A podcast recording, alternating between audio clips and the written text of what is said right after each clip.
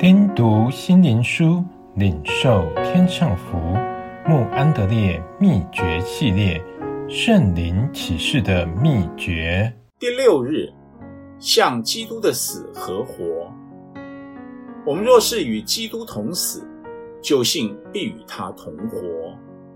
罗马书第六章第八节。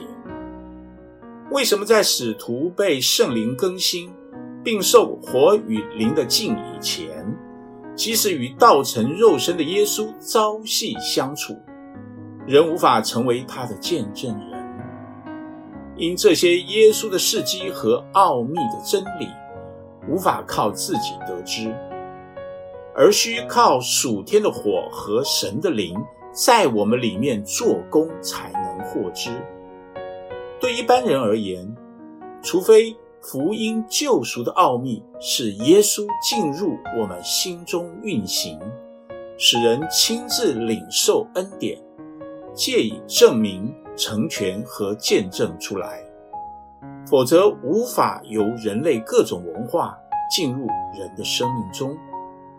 当圣灵在人心灵中运行，使人彻底的摆上时，就带到灵命新的死而复活的更新，而唯一的方法就是借着基督在他和人的灵一同在里面体验、发现和感觉，人心灵中新的死亡和生命才能奏效。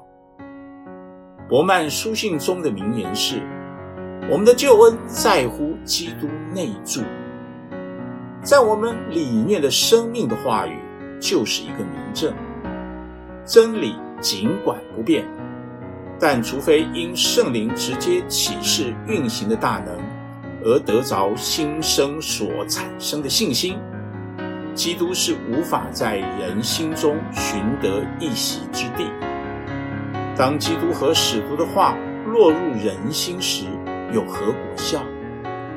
基督和他的灵将不断地如同爱的火焰内住在人心中，使人活出基督和使徒的理想。除非有基督的灵和本性在我们里面活着，否则我们不可能以基督的心智活出基督徒的美德。我们要记住，圣灵是在我们心中启示。基督的大功并非头脑的知识，而是心灵的生命，借着死和再生与基督交通。